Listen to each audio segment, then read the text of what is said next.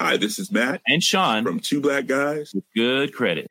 From a local business to a global corporation. Partnering with Bank of America gives your operation access to exclusive digital tools, award winning insights, and business solutions so powerful you'll make every move matter. Visit bankofamerica.com slash banking for business to learn more. What would you like the power to do? Bank of America, NA, copyright 2024.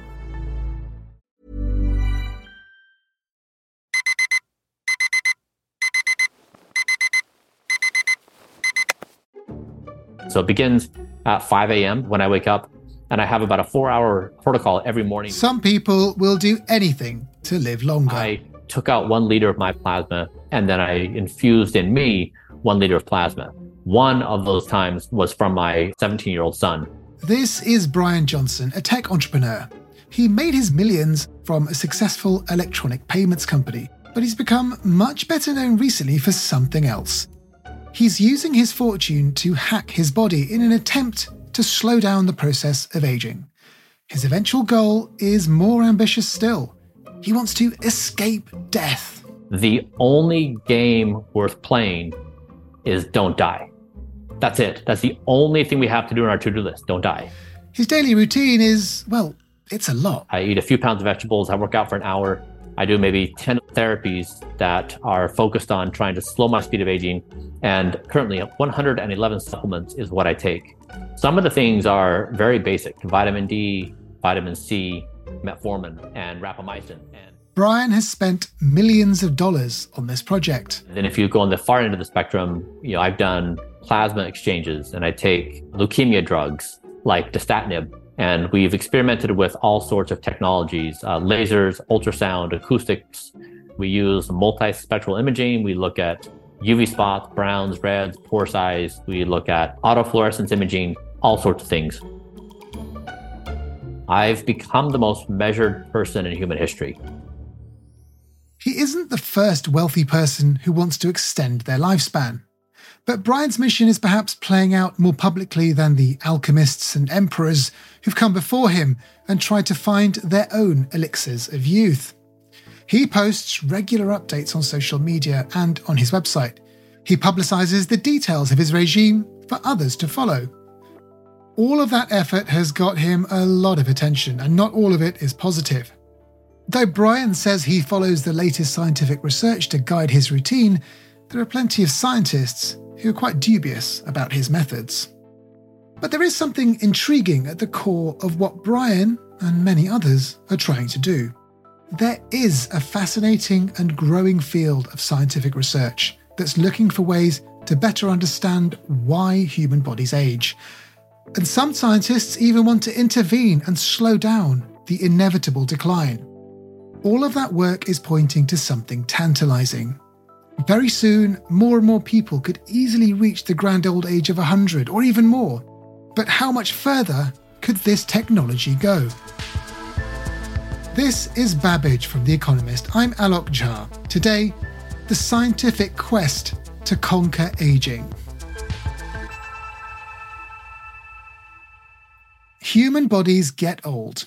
They age, things go wrong, and eventually we'll all die. Life expectancy has increased over the years as better water supplies, better drainage, better food, better city air, and also some medical interventions like vaccinations and antibiotics have taken away many of the causes of early death. Geoff Carr is a senior editor for science and technology at The Economist. We've now arrived at a situation where people can live fairly healthy lives until their 60s, maybe their early 70s, perhaps a little longer if they are lucky. But after that, they start to decline. And even if they live to be over 100, their last decades or two will probably be one of increasing frailty. And there are good reasons for this because evolution doesn't care about the individuals. Evolution only cares about genes being transmitted. And most people do their gene transmitting when they're young.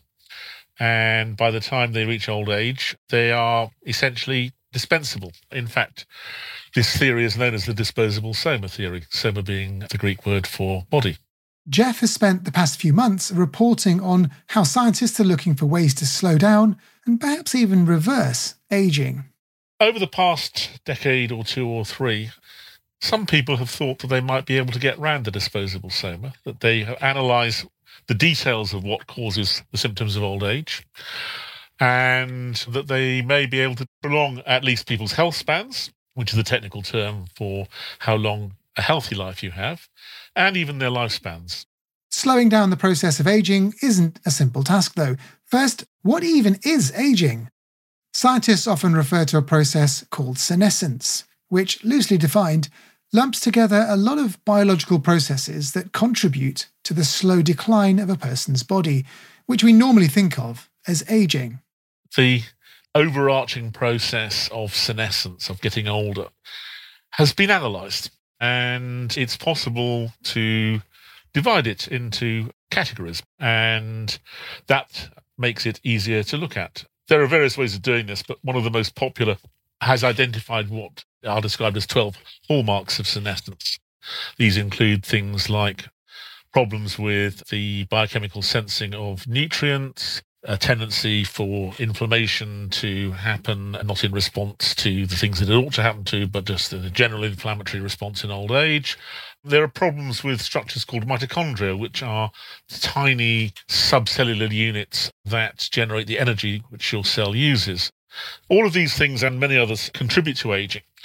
And that analysis allows researchers to attack aging as a series of separate projects, which makes it easier to think about and to bring individual benefits. I mean, if you can reduce inflammation in old age, then that is a good thing in its own right, as well as helping individuals to live longer.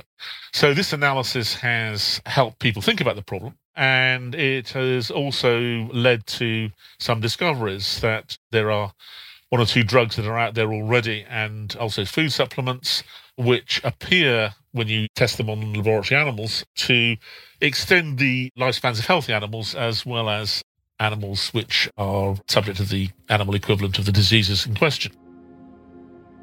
The two drugs that Geoff alluded to there are metformin, which is usually used to treat type 2 diabetes, and rapamycin, which is an immunosuppressant. These drugs are thought to tinker with the ways that cells deal with nutrients and help to keep them in better shape. Other drugs are being used to stop the accumulation of what are known as senescent cells.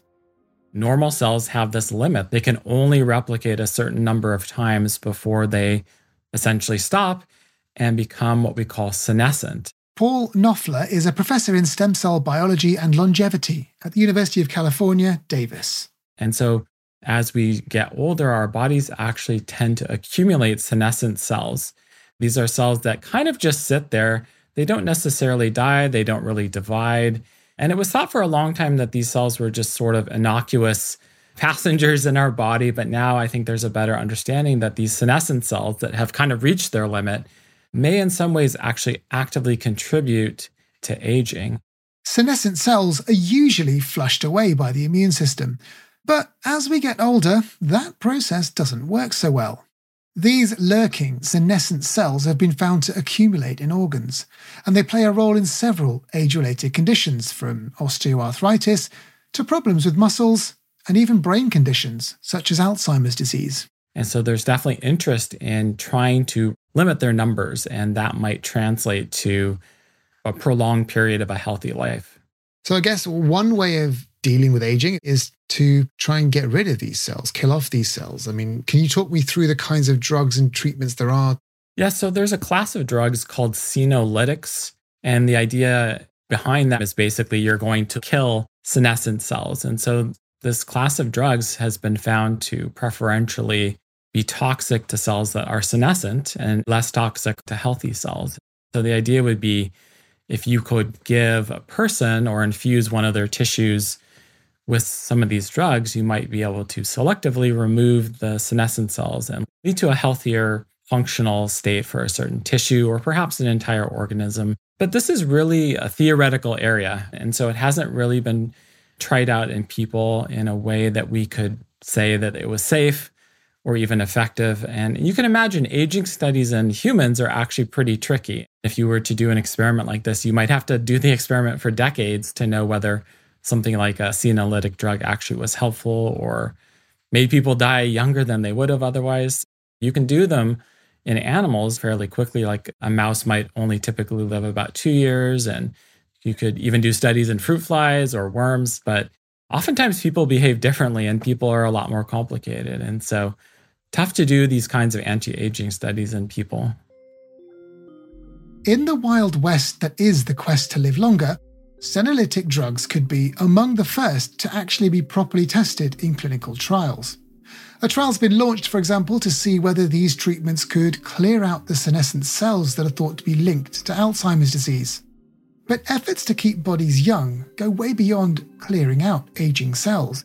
What if there was a way to turn back the clock on senescent cells? What if somehow they could be rejuvenated? It's not as far fetched as it sounds.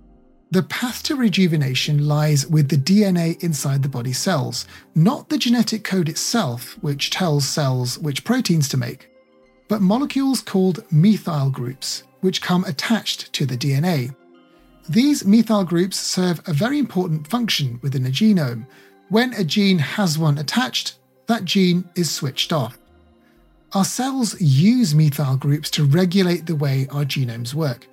And as we age, that process of regulation, called epigenetics, gets less efficient. There are a lot of theories about how epigenetics ties into aging. The most prevalent idea is that as we get older, our epigenetic state can end up accumulating errors. And so as we age over the years and the decades, our epigenetic state may gradually become less functional. And that translates into our cells and tissues and organs perhaps not working as well as they should. And so, progressively, if our epigenome or epigenetic state is acquiring these problems and they kind of pile on top of each other, that may be a major component of why we get older. When these epigenetic changes accumulate in a person, what actually happens within people's cells as these errors accumulate?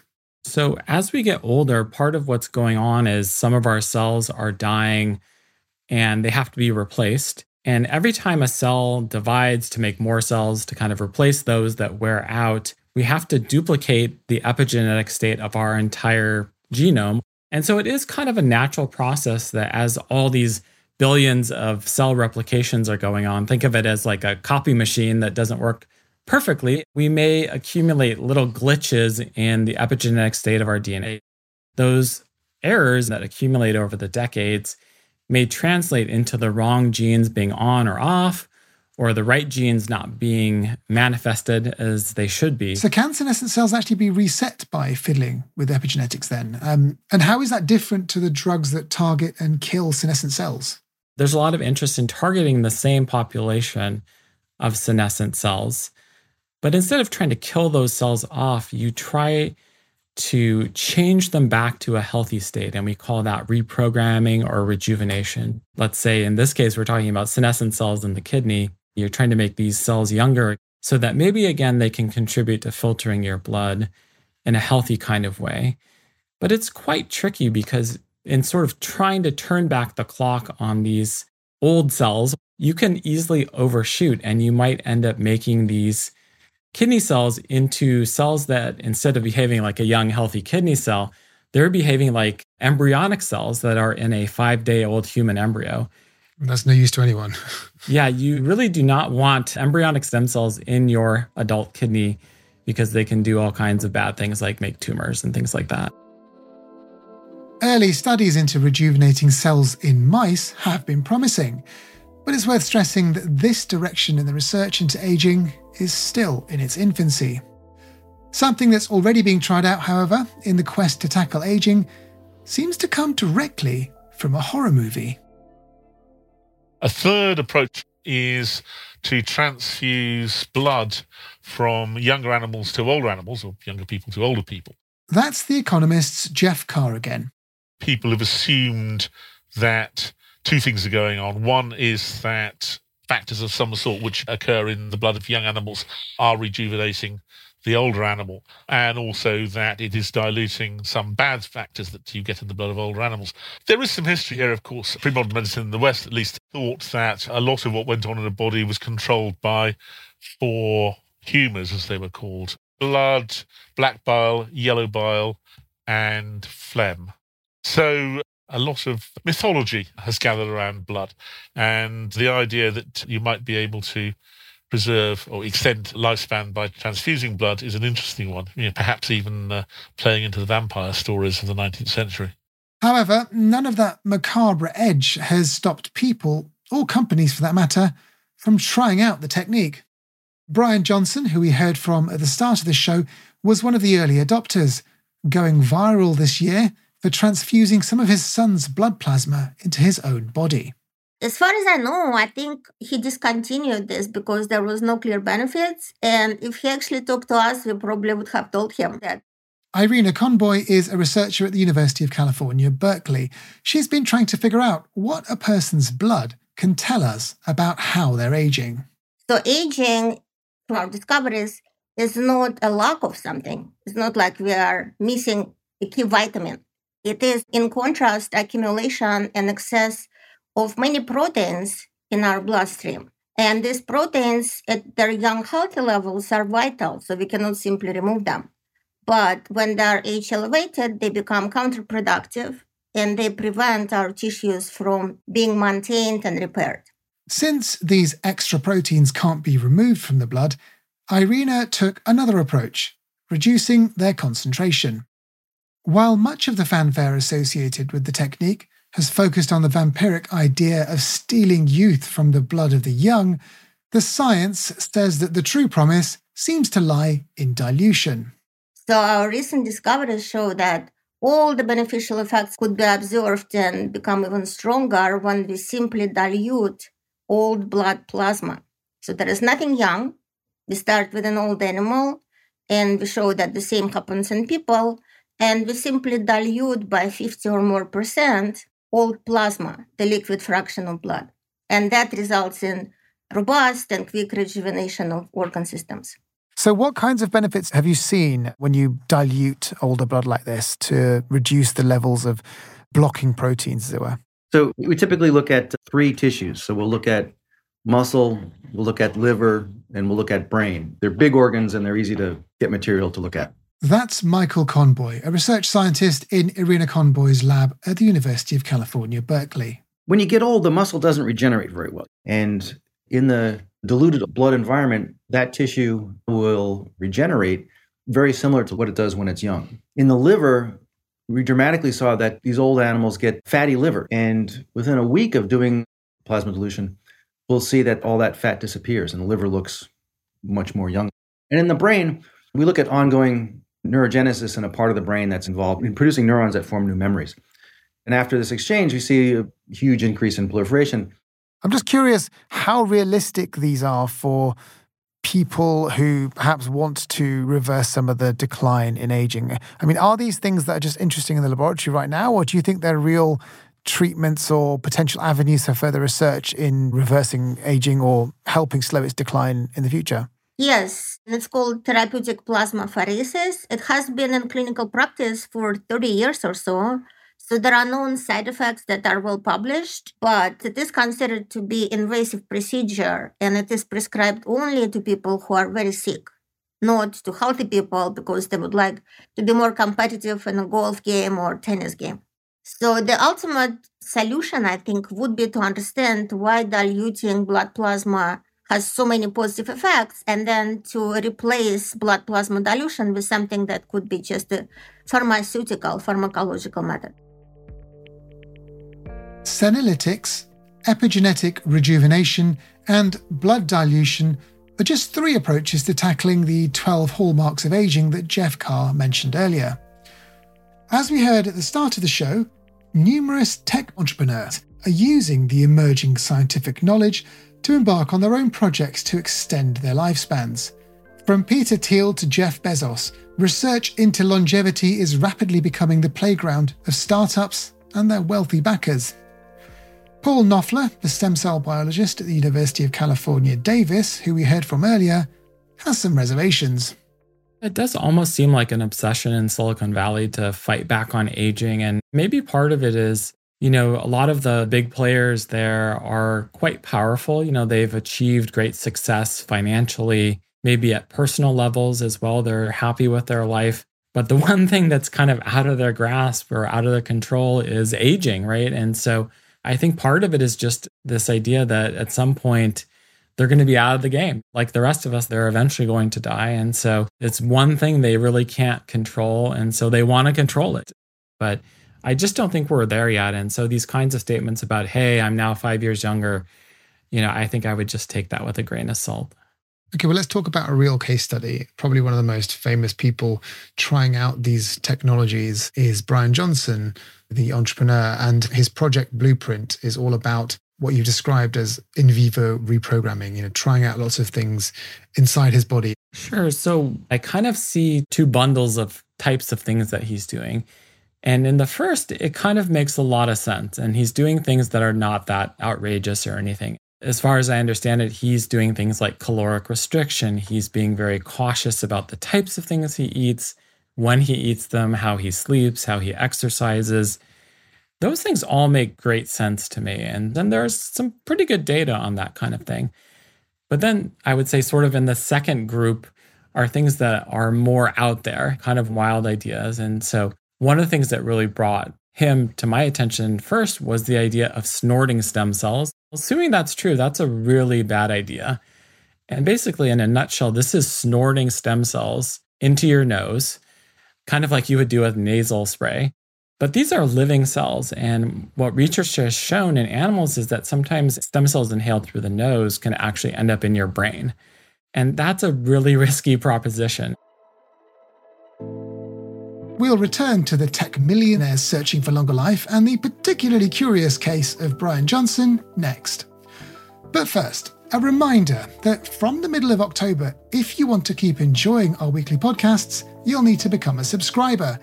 If you already subscribe to The Economist, thank you. You'll have full access to all our shows as part of your subscription.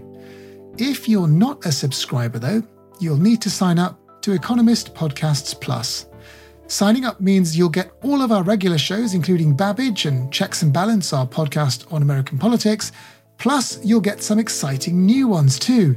These include Boss Class, a series on how to navigate the world of work and management, and a new, longer episode of The Intelligence every weekend, where we'll dive deep into the stories that we cover at The Economist. Some of you have been in touch to ask how advertising will work with the new subscription.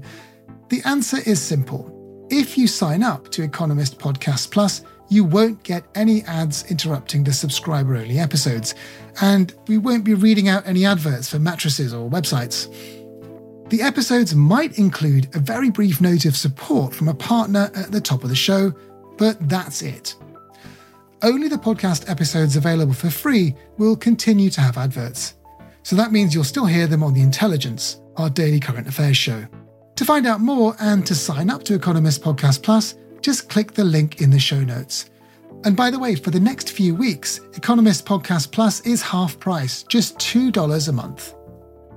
We'll be back with more on the science of living longer in just a moment.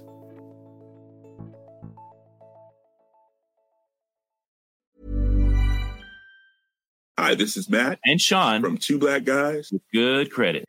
From a local business to a global corporation. Partnering with Bank of America gives your operation access to exclusive digital tools, award winning insights, and business solutions so powerful you'll make every move matter. Visit bankofamerica.com slash banking for business to learn more. What would you like the power to do? Bank of America, NA, copyright 2024.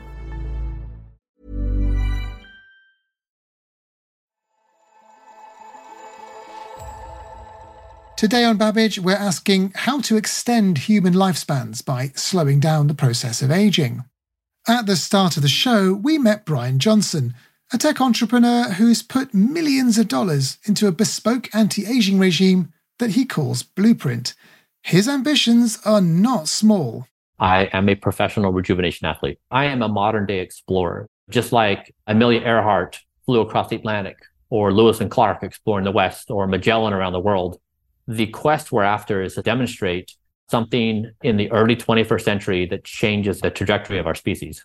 What you're doing essentially is interesting, but you're just one person. How can something happening to one person be generalized to everyone. If you do find out something interesting in terms of longevity, then the only way that medical science would absorb that into the body of knowledge and apply it to others is to have a clinical trial, which means doing it to thousands of people over a long time. It's just how medical science works. Yeah. I know that many scientists will make the critique this is N of one, and you can't make any conclusions on N of one. Therefore, it's basically limited in its value. I understand that perspective. Meanwhile, my 70 year old father, who is now experiencing early cognitive decline, he wants to know what to eat for breakfast, as does my mom, as does my son. And so there's a very big gap between people's urgent needs to be their best selves in life and what scientists want to say is, you know, here's the rigor. Now, when people are following blueprint, uh, what I'm basically saying is stop doing silly things like eating junk food. Don't miss your bedtime. Don't skip exercise. Don't drink alcohol and don't smoke. Instead, eat fruits and vegetables. Get your exercise. Go to bed on time. So what I'm basically saying is the same things that we've all been taught our entire life. At the most basic level, Blueprint is a reminder of everything we already know. Now you can get into the more advanced things of plasma and rapamycin and all the other stuff. But my fundamental message is, hey, we are a society addicted to addiction and we need to break that spell.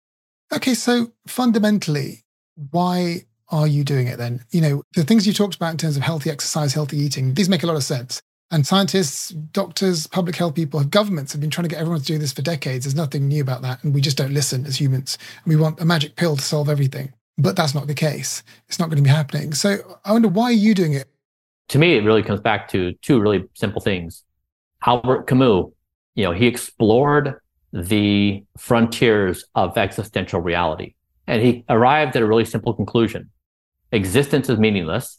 So you have to do one of two things. You either kill yourself or you choose to live. And then secondarily is that if you try to look at our moment in time, baby steps away from superintelligence. The moment you have the power of the gods, you have one foe, death.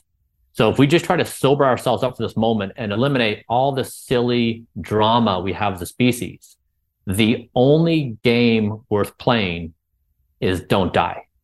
That's it. That's the only thing we have to do on our to-do list. Don't die, don't kill each other. Don't kill the planet. That's it. Don't die. How much money have you spent on Blueprint so far? Millions. Another critique has been that perhaps those millions could have been spent from you if you wanted to go into understanding aging and life extension. You could have funded a bunch of clinical trials or research. Why is your method better than doing that? Yeah, I could create an equally long list of the tens of millions of dollars that have been invested that have shown no effect. So if you want to get into the discussion of capital allocation, it's not like an extra few million dollars in the world of anti-aging is going to somehow produce the magic pill. It's such a ridiculous argument to make. Well, scientific research is like that. We don't know where it's going to go. So, of course, there's going to be money which doesn't go anywhere, or at least doesn't go anywhere in the short term. You never know where it's going to lead. But that's the point, isn't it? You know, assuming that there are good hypotheses and there's good research, 10 million, 20 million dollars is a lot of money, which could have been used for something else. I'm not suggesting it's your responsibility to do that, but I just wonder if we're going to spend that much money on something, that may have been another more scientific way of doing things. Yep. So I'd say a few things. So people who are making those arguments, why don't you go work for an organization where you have power to control the purse? There's money being spent on these longevity trials. Go do that with your expertise. Number two, if you read through history and you look back at these major breakthroughs that have been made, it's never known who's right. The experts, the non-experts, the total wild card, no one ever knows who's right. And the score is not settled until potentially decades or even centuries after the invention's been made. And so this idea that those who have some level of experience where I don't, that they somehow have a superior view or wisdom than me is ridiculous. Like it's just not the case. Third, is the anti-aging objective is not the primary goal here. It's for the species to survive and for us to build the infrastructure so that we can improve ourselves at the speed of science and technology. What I'm really trying to do is a zeitgeist shift to say, hey, everybody, we previously thought death was inevitable. Now, for the first time in the history of our species, we can say with a straight face, maybe not. And this recent article that was done by a major publication three of the leading researchers in science basically said, look, death is inevitable, it's built into our genes. So you've got the leaders of the field basically saying what we're trying to get done is impossible. Like we've got this ceiling. And then you have me, which, you know, like I'm not coming from that kind of world saying, hey, really? Like maybe can we challenge this? And so this is what you see throughout history is people oftentimes are seduced into thinking that they are at the forefront of thought. And then history proves them wrong. I mean, history might prove you wrong too. So far, those three authors of the scientific paper have been right on every single organism that's ever existed on this planet. And there's trillions and trillions of those. So the statistics are in their favor right now. That looking through history is not the moment right now, though. You're going to tell me that somehow we're baby steps away from superintelligence and we can't even begin to think that we have larger aspirations we ever had. It's a ridiculous notion. Okay, well, I admire your optimism. Give me a prediction then, just to finish off. When is the person going to be born who can essentially evade death from your point of view? Yeah, my prediction is no human on this planet can make a prediction. I feel like I can't let you get away with that. Come on, you're going to spend all this money and effort. And I wonder if there's a time you can think where you're going to fight death in the way that you're talking about and have talked about so far. There must be a point where you think it's going to be achieved. If you're willing to make a prediction, you don't understand what's really going on. And if we can just snap ourselves out of this moment, we should be rearranging our society on a dime to realize this moment. And we're all pretty caught up in the drama of daily life and the challenges of daily life. And we're just missing this bigger picture of what's happening right now. And that's what I'm trying to do in Blueprint is I'm trying to change the zeitgeist that there's something new here. Do you think that you've got a good chance of evading death? Yes. Okay, well, that's a great place to end. Bryan, thank you so much for your time. Yeah, thank you. Whatever you think of the validity of his methods, it's hard to deny that Bryan Johnson is an intriguing figure. He's intelligent, well spoken, and I really enjoyed talking to him about his quest to reverse the aging process in his body and to live longer. His efforts, and especially his predictions of a superintelligence, come with the kind of techno utopian wrapping that can often raise eyebrows in cynical journalists like me. But not everything he's saying or doing is questionable. After all, we all know that we should all eat more fruits and vegetables. We should probably moderate how much alcohol we drink. We shouldn't smoke. And we should do lots of exercise. Bryan's experiments with the more advanced ideas, whether it's senolytic drugs, lifestyle adjustments, or blood transfusions, are unlikely to advance our understanding of aging it's just not useful to generalize about the human body from one case study. But as frustrating as that might be for scientists, frankly, it's all Bryan's money and he's free to try out whatever he likes. Let's conclude by returning to the science. I'm with the economist Geoff Carr again. Now, aging is very natural. It's a natural process that happens to every single organism, not least human beings. And it's something that, until very recently at least, we've just had to accept.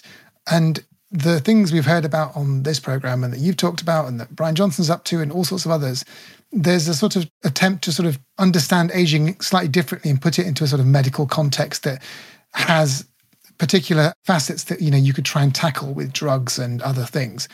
Is that the right way to sort of think about it? Is that the right way to think about this very natural process, do you think?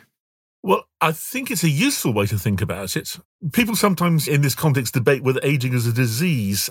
I think that depends a lot on what you mean by a disease.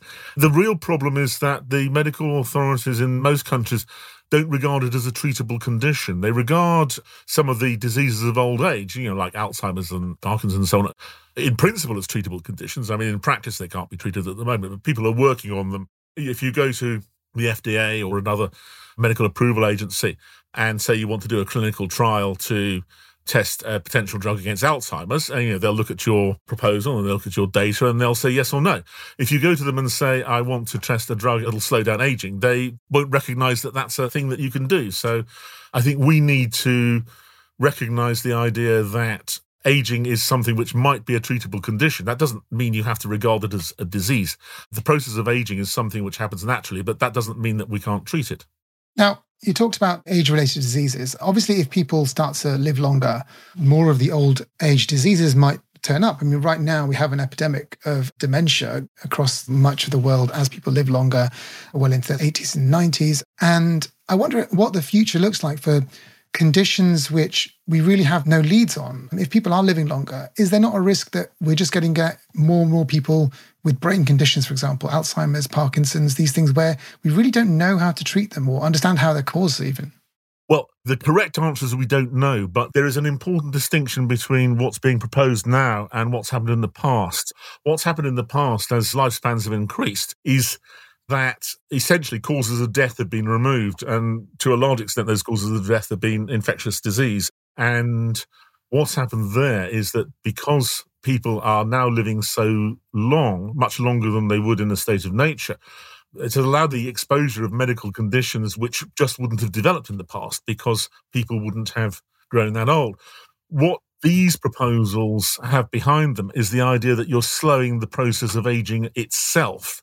And if you can achieve that, you delay everything. And therefore, presumably, hopefully, delay the development of these diseases of senility.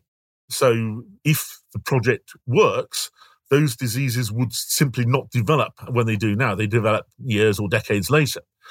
We don't know whether that'll happen or not, but that's the intention.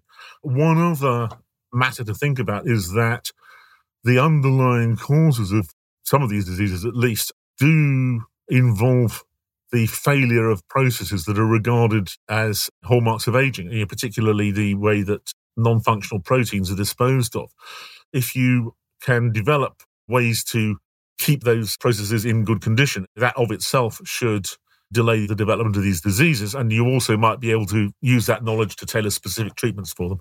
That's interesting. So, what we're talking about is actually finding mechanisms through epigenetics or other treatments to delay the aging process such that the diseases of old age, like dementia, which we're seeing a lot of now, those diseases themselves would happen later in those people's lives in the future. It's a big if, isn't it? It is a big if, but the point of this approach is that it's attempting to identify the way that the body changes when it ages, and that some of those changes do lead to these particular diseases, and slow that process down.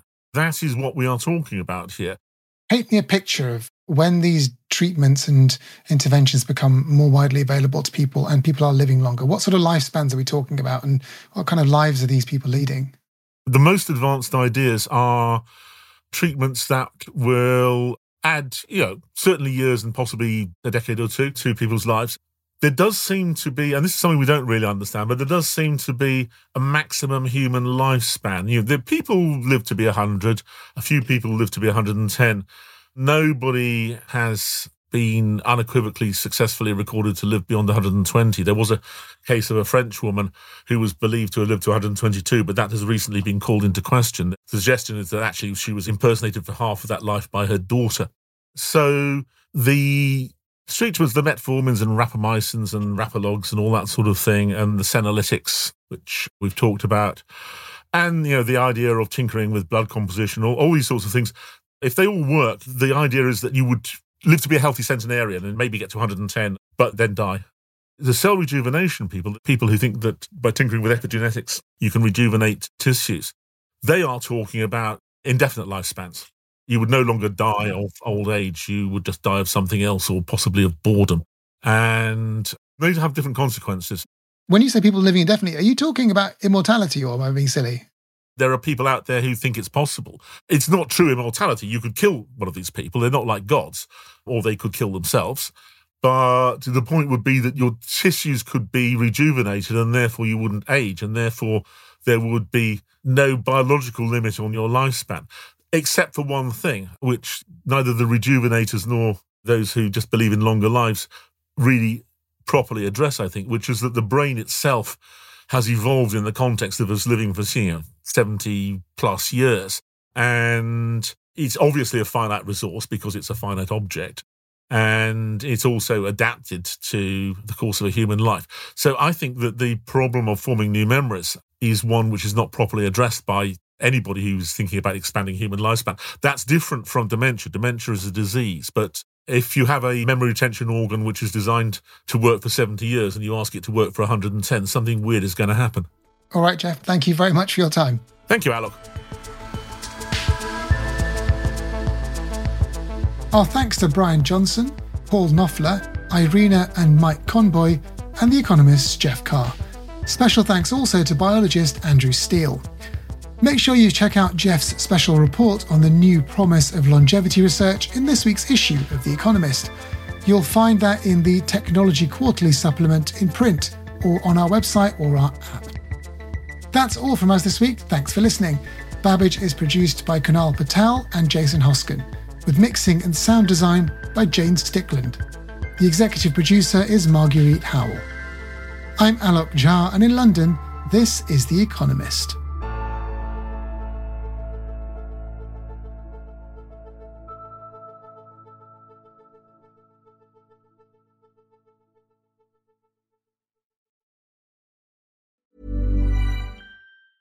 Hi, this is Matt And Sean from Two Black Guys. with good credit. From a local business to a global corporation. Partnering with Bank of America gives your operation access to exclusive digital tools, award winning insights, and business solutions so powerful you'll make every move matter. Visit bankofamerica.com slash banking for business to learn more. What would you like the power to do? Bank of America, NA, copyright 2024.